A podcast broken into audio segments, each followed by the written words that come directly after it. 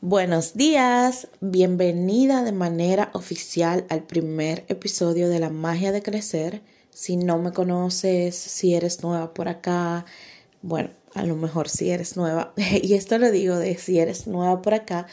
porque aunque si este sea el episodio principal o oficial, vas a encontrar que más abajo hay siete episodios que hice un reto gratuito sobre siete días transformando la relación que tienes contigo misma y pues, ajá, pero este es el episodio oficial. Así que permíteme introducirme. Mi nombre es Lucy Acevedo. Yo soy coach de vida, soy mentora en espiritualidad y me gusta percibirme o describirme como una chispita que va por ahí encendiendo procesos de sanación y de transformación profunda en mujeres alrededor de todo el mundo. ¿Y qué es la magia de crecer? Bueno, la magia de crecer es este espacio donde no solamente voy a estar yo, vamos a tener invitadas, invitados que nos permitan también pues nutrirnos y enriquecernos de, de su conocimiento, de su crecimiento, porque creemos como que solamente cuando hay eventos específicos en nuestra vida puede darse un crecimiento. Y Inclusive este podcast nace de un refrán que me decía constantemente mi abuela, de que nunca te irás a dormir sin saber una cosa más. Y yo en ese momento entendí que nunca nos vamos a dormir sin crecer un poquito más. Pero también tendemos a percibir ese crecimiento como malo. Y a través de este espacio, pues lo único que quiero hacer es mostrarte que hay magia en todo el crecimiento. Y pues como episodio número uno o episodio oficial, el día de hoy me gustaría regalarte cinco lecciones que contribuyeron a mi vida que yo sé que vas a encontrar la forma de poder aplicar también a las tuyas, pero yo igual te voy a poner algunos ejemplos de momentos en los que tú las puedes aplicar.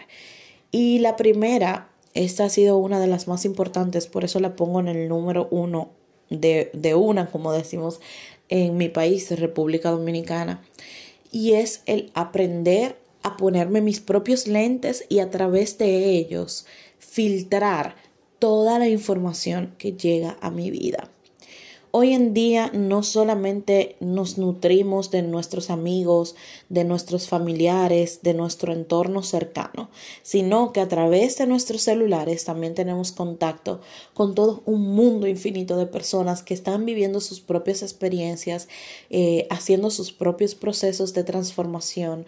cultivando sus propios hábitos y esto es algo muy muy personal, es muy de ellos. Y no sé si a ti te pasaba también, si no te pasaba, déjalo ir, pero si te pasaba, pues te invito a que lo tomes y que todo en tu vida sea filtrado. Y no es que invalides algo, sino que lo filtres como qué hay aquí para mí, cómo me puede esto nutrir. Y si no, pues simplemente dejarlo ir. Y esto de filtrar toda la información se dio justamente por eso, porque me vi en algún momento asumiendo información tanto energética como en actos emocional también de procesos de otras personas que no eran míos, que no me pertenecían. Entonces, pues por eso yo empecé a, a hacer esta pequeña acción conmigo. Cada cosa que consumía que veía, que leía, era como, ok, filtro esta información, que hay aquí para mí, cómo esto me puede servir, cómo yo lo puedo empezar a implementar a mi vida y si verdaderamente esto es algo que me pase a mí y si no me está pasando, bueno, pues en algún punto en mi, en mi cabeza, también en mis cuadernos, porque yo todo lo escribo, se va a quedar para el momento en el que sea requerido o que sea necesaria esa información. Pero no significa que de manera automática, pues yo ya me voy a poner la mochila de que esto es mío o de que esto me pertenece cuando no es así. Entonces muchas veces vamos por ahí eh, con metáforas, con frases, con cosas que lo sé, lo hacemos desde el corazón queriendo compartir, pero hay personas que no saben filtrar esta información, que, que no se dan la oportunidad ni siquiera de cuestionarlo o de ponerlo en duda, sino que automáticamente la, la hacen suyas y van por ahí por la vida pues con este peso cargándolo que ni siquiera les pertenece. Entonces, esta es la primera invitación a que puedas filtrar toda la información que entra a tu vida. Lo segundo, y justamente va de ese aprendizaje de, de aprender a filtrar, es mi, mi acuerdo que honro infinitamente el de ser impecable conmigo, con mi ser. Eh, si tú no has leído los cuatro acuerdos de Miguel Ruiz, te cuento que en ese libro hay un acuerdo que dice ser impecable con tus palabras. Más allá de ser impecable con mis palabras, yo creé mi propio acuerdo. Por eso te digo que el filtrar nos permite recibir como lo que verdaderamente necesitamos y contribuye todavía aún más a nuestras vidas que el solo hecho de recibir y ya. Y yo creé mi propio acuerdo, más allá de ser impecable con mis palabras, ser impecable con todo mi ser. ¿Y cómo esto te puede servir a ti? Bueno, a mí el ser impecable con mi ser me ha permitido honrar, porque tiene mucho que ver con esto que no se ve, con esta parte que no se ve, pero me ha permitido honrar mi esencia, mi autoestima, mi autenticidad y todavía trabajar a escala mayor todo lo que tiene que ver con mi amor propio, porque honrar mi ser, ser impecable con mi ser, es poner siempre delante todo lo que son mi escala de valores, todas las cosas que yo digo ser y que vayan con un sentido de coherencia entre lo que yo hago, lo que yo digo y cómo me voy desarrollando en la vida y en mi día a día. Y no te digo que tú tienes que ser directamente impecable con tu ser, o sea, yo me honro completa, me honro plena,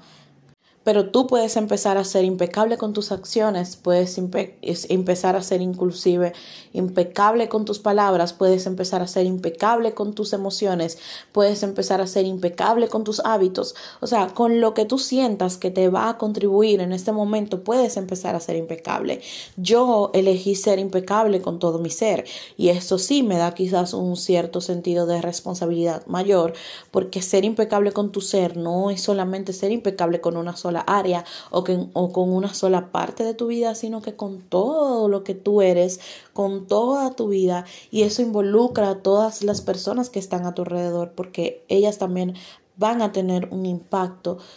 eh, sobre lo que tú hagas, sobre lo que tú elijas o sobre lo que tú digas. La tercera lección que más ha contribuido a mi vida es el aprender a ver posibilidades y a tener opciones dentro de esas posibilidades. Si eres de las personas que ya me sigue desde hace un tiempo, no es un secreto que yo había sido una persona muy quejosa y que siempre estaba poniendo como que limitaciones, como trabas, que en mi vida solamente hacían crear menos, creaban menos expansión, menos crecimiento, o sea, no me permitían salir de una cierta burbuja donde solamente había negatividad, donde solamente habían cosas malas o negativas que ver. Entonces, el ver posibilidades, el quitar la etiqueta de las limitaciones me ha permitido saber, percibir y ser en el mundo eso, un imán para las posibilidades, inclusive cosas muy sencillitas en la vida, como un semáforo en rojo, yo digo como, antes me pasaba que yo decía, ahora va a durar este semáforo tres horas ahí en rojo. Ahora no, ahora yo digo, va a cambiar, va a cambiar. Inclusive me pasó algo muy chistoso un día con, con mi familia, que fuimos a un centro comercial aquí en Milano, porque yo actualmente estoy viviendo en Italia, y es uno de los centros comerciales más grandes y no había parqueo, o sea, había parqueo, pero había en la parte de abajo y nosotros queríamos aparcar en la parte de arriba frente a la puerta, cuestión que cuando saliéramos pues nos quedara ahí mismo. Y yo empecé en el, en el carro a recitar mi mantra. Y estaba mi hermano, mi hermana, mi prima y yo, y yo empezaba, todo viene a mí con gozo, facilidad y gloria, todo viene a mí con gozo, facilidad y gloria. Y ellos estaban riendo, o sea, ellos estaban diciendo como, ya vas a empezar tú con esto, con esta cosa, y, y así. Y yo recuerdo haber girado mi visión hacia la izquierda y decirles, ahí hay un parqueo, vamos, está saliendo una persona, justamente la persona estaba saliendo. Y fuimos y de hecho siempre hay cola detrás de ti porque hay gente o que viene adelante o que viene detrás queriendo tomar el lugar, queriendo tomar el puesto. Y fue, eso fue cuestión de segundos. Y esto te estoy poniendo un ejemplo con algo sencillo, pero no solamente me pasa con esto, me pasa con personas, con clientes, con amigos, con desconocidos, o sea, en todo en la vida, inclusive cuando no la veo en el momento, hay una posibilidad y me permite recibirla de una manera sin una etiqueta, sin un juicio y sin una limitación, porque en otro momento, eso que me pasó, por ejemplo, en, el centro comercial, yo hubiese empezado, no, aquí vamos a estar tres horas poniendo limitaciones. Entonces, el aprender a ver todo como una posibilidad y al recibir todo como una posibilidad, también crea más en mi vida y, elimina como que todas esas limitantes que nos vamos poniendo en nuestro día a día. Entonces, esto a ti te puede servir en tu vida en todo, en todo literal, o sea, hasta cuando vas a elegir, no sé, que, lo que te vas a comer en la mañana, como cuando sales a la calle, piensa en la posibilidad, no pongas una etiqueta negativa a lo que puede ser, porque una cosa es lo que puede ser y otra es lo que verdaderamente es. E inclusive cuando ya es, debe haber una posibilidad, aunque tú no la veas. La cuarta lección que más también ha contribuido a mi vida es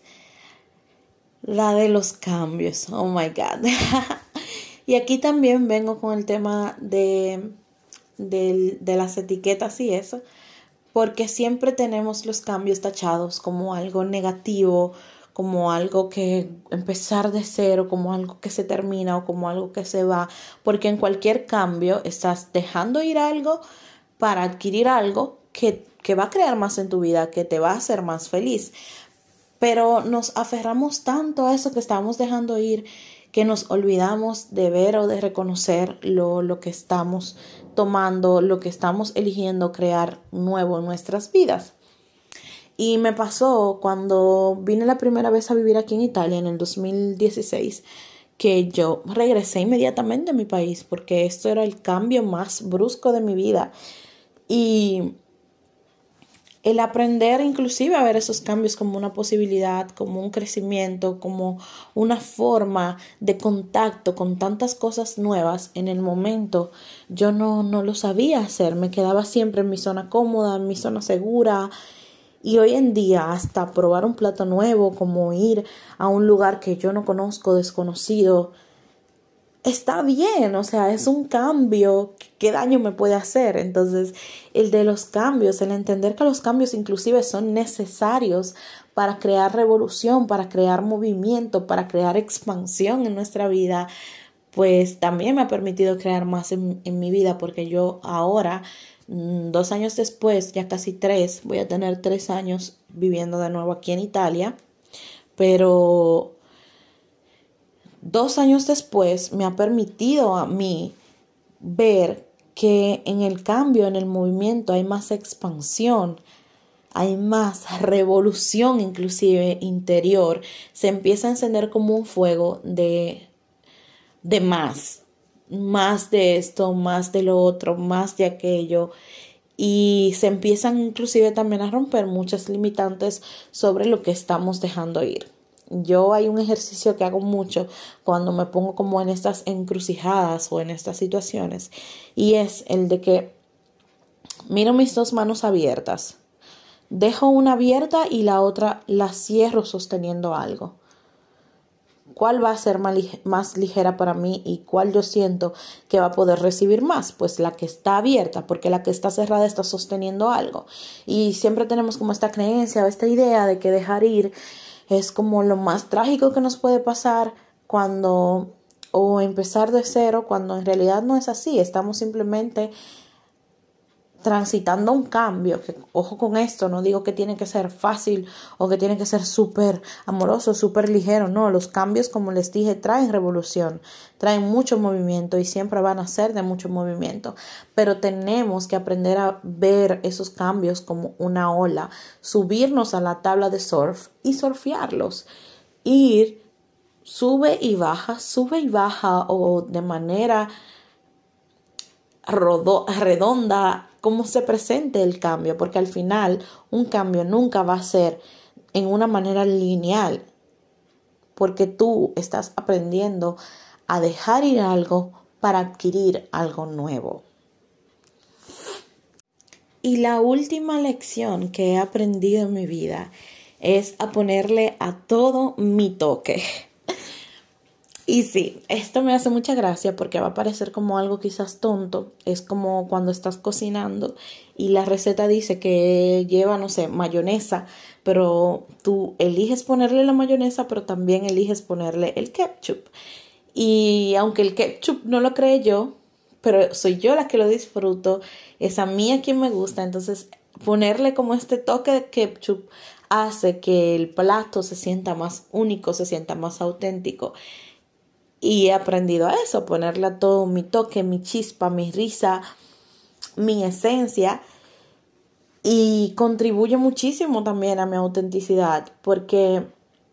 siempre he sido como la infantil, la que se comporta como niña, porque está siempre jugueteando, riéndose. E inclusive ya de adulta, entre mis veintitantos años, era un tema porque yo siempre estaba riéndome, siempre estaba jugueteando, siempre estaba como que con esta chispa que es mi toque, que es mi esencia, pero la gente no está acostumbrado a recibir eso o a verlo en otros y muchas veces se enojan porque no pueden ser auténticos ellos. Se están siempre limitando y poniendo esa etiqueta. Entonces, hoy en día, todo lo que yo hago en la vida lleva mi chispa, lleva mi toque, lleva ese, ese sello by Lucy. Y no solamente con esto me refiero a quizás cursos, programas, talleres, este podcast, no, sino también me refiero a la manera sutil en la que toco a las personas, la manera sutil en, con la que hablo a las personas, la manera en la que me desenvuelvo con mi entorno, con las personas inclusive desconocidas que, que, no conozco en la calle, en la manera en la que voy al supermercado y hago las compras, ahí estoy dejando mi toque, estoy dejando mi esencia, como si es ketchup, como si es un pequeño o, o una pequeña olfateada de mi perfume, de mi esencia, de mi alma. Y